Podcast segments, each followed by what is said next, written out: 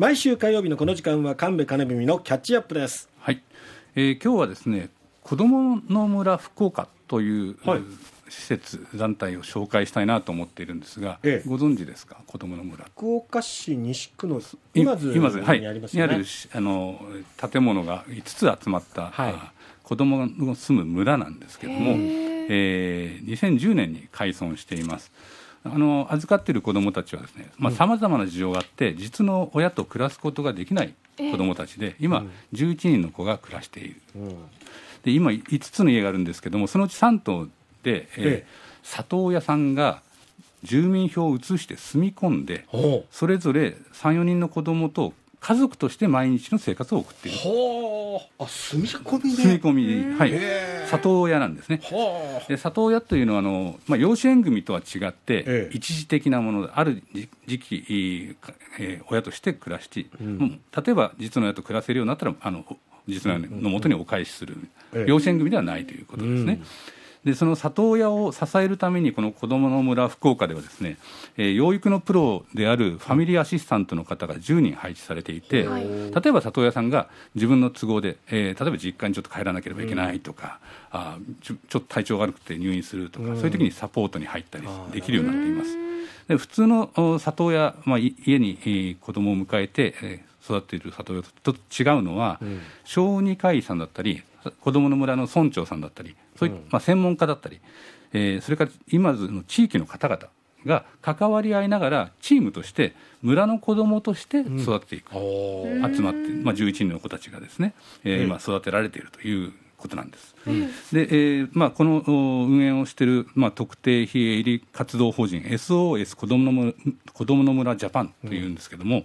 えーまあ、この団体のことがすごく前から気になってたのでちょっとお話を伺ってきました、えー広報のお増田和子さんに、えー建物を案内してもらいました。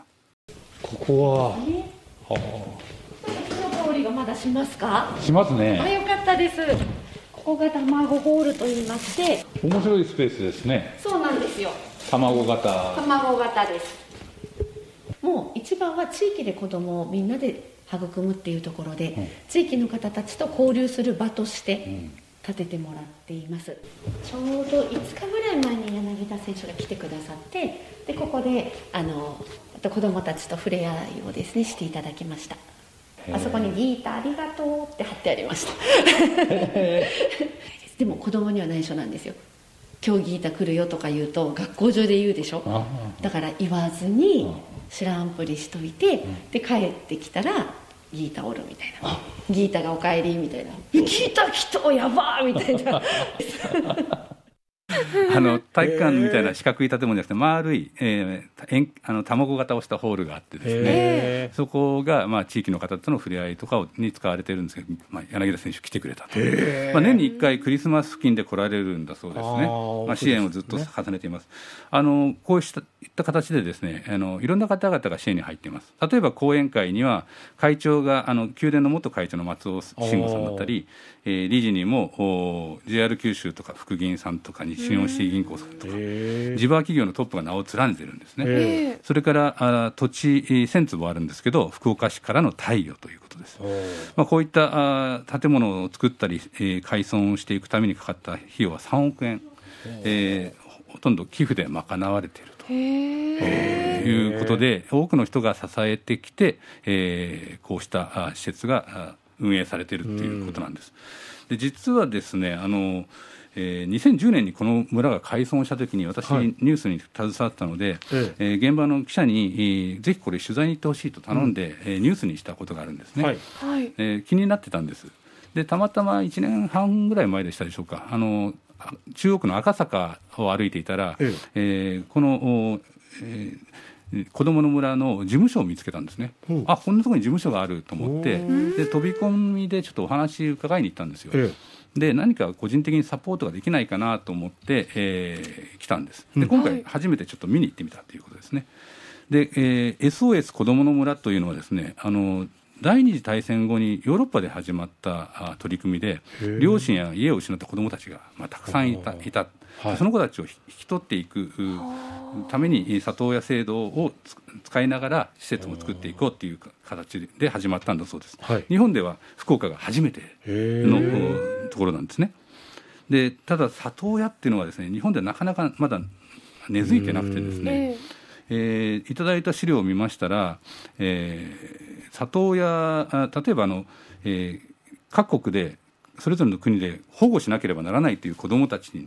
がいて、そのうち何割が里親に委託されてるかというデータがあるんですけど、うんえ。えー、イギリスだと73%オーストラリアだと92%。えーにえー、韓国で、えー、は少なくて29%、うん、日本は21%ということで、えー、先進国の中でかなり低い、確かにあんまり聞かないですよね、佐藤ね。えーまあ、あの児童養護施設だったり、乳児院だったりに預けられるケースの方も、が多いのかなとは思います。えー、でえー、こうした里親のことを広げていくと同時に、そういった子どもたちが、えー、なるべく出なければ出ないほどいいので、うん、えー、今このこ、えー、子どもの村福岡ではショートステイ事業なんていうのも始めています、はい、5, 5棟の建物のうち3棟が里親さんたちが暮らしている家なんですけど、えー、2棟はショートステイに使われているんですね。ここはどんなふうに使われるんですか？ここはですね今あの短い期間お子さんを預かるショートステイっていう事業をしてまして、うん、福岡市からの委託で運営をしています、うん、え大体ですね、まあ、日帰りのお子さんもいらっしゃれば最長で2週間までなんですけど、うん、まあ、いろいろなご事情で例えば親御さんの急な出張だったり、と入院だったりいろんなご事情で誰も預けるところがないっていうところに区役所に行ってお申し込みをされて、で区役所から、えー、子どもの村で預かれそうですか？っていう打診があって、私たちが請け負うっていう流れなんです、はい、そうですね。小さいお子さんも多いですけど小学生ぐらい小学校低学年ぐらいまでですかねお見えになるのは、ぱりもう高学年になるとお留守番ができるとか学童に行くとかそういうご事情になるみたいですね、やっぱりショートステイの利用理由もいろいろあるんですけど本当に増えているのは半分以上が育児疲れだそうです。やっぱりあの一人親世帯の方のご利用が、繰り返しのご利用が多い。っていうことも分かってきました、はい。これはもう SOS を発してるわけですね。そうですね。はい。なので私たちは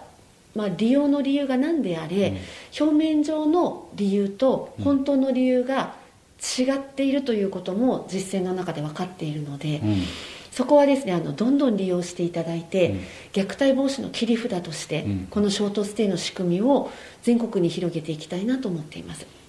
はい、ピンチに陥っている親御さんがそのことも人に言えないまま、はい。えー、子供と一緒にいるっていう場合はもちろんありますよね。あります。で緊急避難をするために、えー、預かってくれる場所さえあれば、うん、一旦立ち直れるかもしれないと。おっしゃる通りです、はい、はあはあ、あ。のショートステイの授業をやっているわけですけども、うん、あの預かってほしい理由があ急な出張ですとか入院ですとかいろいろあるんだけども、うん、本当は育児疲れで耐えきれなくなってた場合、うん、周りの支えが今家庭的にない家が多いですよね、えー、家族同居というのも3世代同居っていう世帯も少ないですし、はい、えー、例えばもう転勤できて誰も福岡に知り合いがいないとか、そういう中でどうしたらいいんだろうっていうふうになってきた時に、えー、まあ、非常にこう精神的に疲れてきたりしてる、でその人たち親御さんがあ理由はともかくここをちゃんとめあの、えー、区役所に行って申し込んで、ええ、つまりあの一回接触をしてその状況を見ながら受け入れていくという形を取ってるんですけど、うん、とにかく利用してほしいと、うん、でそういう中で、えー、親御さんと話すといろいろな問題点が出てくると。だからどうサポートしたらいいのかも考えることができる、うん、孤立させないで済む、そういったあの効果があるようです。このショートステイはあ、まあまあ、全員が全員そういうことになるわけではないにしても、えー、虐待を起こしてしまう可能性のある親御さんも中には含まれている可能性があるので、きちんとそういう見見出して、えー、サポートすることによって、えー、不幸なことにならないように、えー、考えていくと、そういう意味では非常にこう虐待防止の切り札とおっしゃっていましたけど、そうかもしれないなと伺って思いましたね。で、ここあの受け入れはあの 2, 2, 2棟あるわけですけど、はい、最大4人までです。で、ファミリーアシスタントさんという方がいらっしゃるので、はい、えー、あの食事もだし、夜勤もして一緒に泊まり、添い寝もしてあげたりしながら暮らしていく、えー、最大2週間ということです。まあ、これはあの非常に重要な取り組みだなと、う。ん、私は里親のことを中心に考えていたんですが、まあ、それだけではなく取り組みが広がっているということは非常に重要だなと思いました。そしてあの虐待についてなんですがあの、うん。え虐待の相談対応件数が急増しているんですね、うん、今あの全国で1年間に20万件を超えるようになってきました、うん、えー、実はあのデータを見ますと7年ほど前には10万件ぐらいだったので、うん、倍増していますね、でこれはあの虐待に関係する相談が増えているのは虐待そのものが増えたのかどうかは分かりません、まあ、増えてはいるとは思いますが思いますが声を上げられる、届けられることが増えたという面もかなりあるんだろうと思います。で20万件の相談を受けているんですが、あの里親とかあの児童養護施設にあの、えー、あずあずあで預かるとかいう社会的養護を受けている子どもたちっていうのは4万人から5万人なんですね。これは逆に言うとあの、えー、30年前から全く変わってません。定員なんですね。これ以上受け入れられない状況がずっと続いている、里親も増えていないので、えー、ただ、その中で虐待の相談だけはぐんぐん増えているので、こういった授業が非常に重要になってくるんじゃないかなと思っています。うん、えー、まあ、あの子どもの村福岡という団体のやってる授業を見ると、非常にこれは日本の未来について非常に重要だなというふうに思うようになりました。私たちがやってる活動は、えー、身近な子どもと家族の問題を解決するために里親制度を活用して、えー、地域で支え合って安心して子育てができる社会を作りたいと思っています。私たちにできるのはですねやっぱり家庭以外の支え手の存在を作ることかなと思っています、うん、そしてチームで子どもを育てて、えー、地域で受け入れてもらうこと、地域の大人がみんなで自分事として子育てをしていけたらなと。そういう日本になっていけたらなと思っています、はい、あの地域で支えていくというのが、うん、今、すごく欠けてる面かもしれませんね、ね。私たちの暮らしの中で。うん、あの西区今津に、えー、あります子どもの村福岡の活動内容、これからもちょっと私、ちゃんと見ていきたいなと思っています。はい、はい、神戸金文のキャッチアップでした。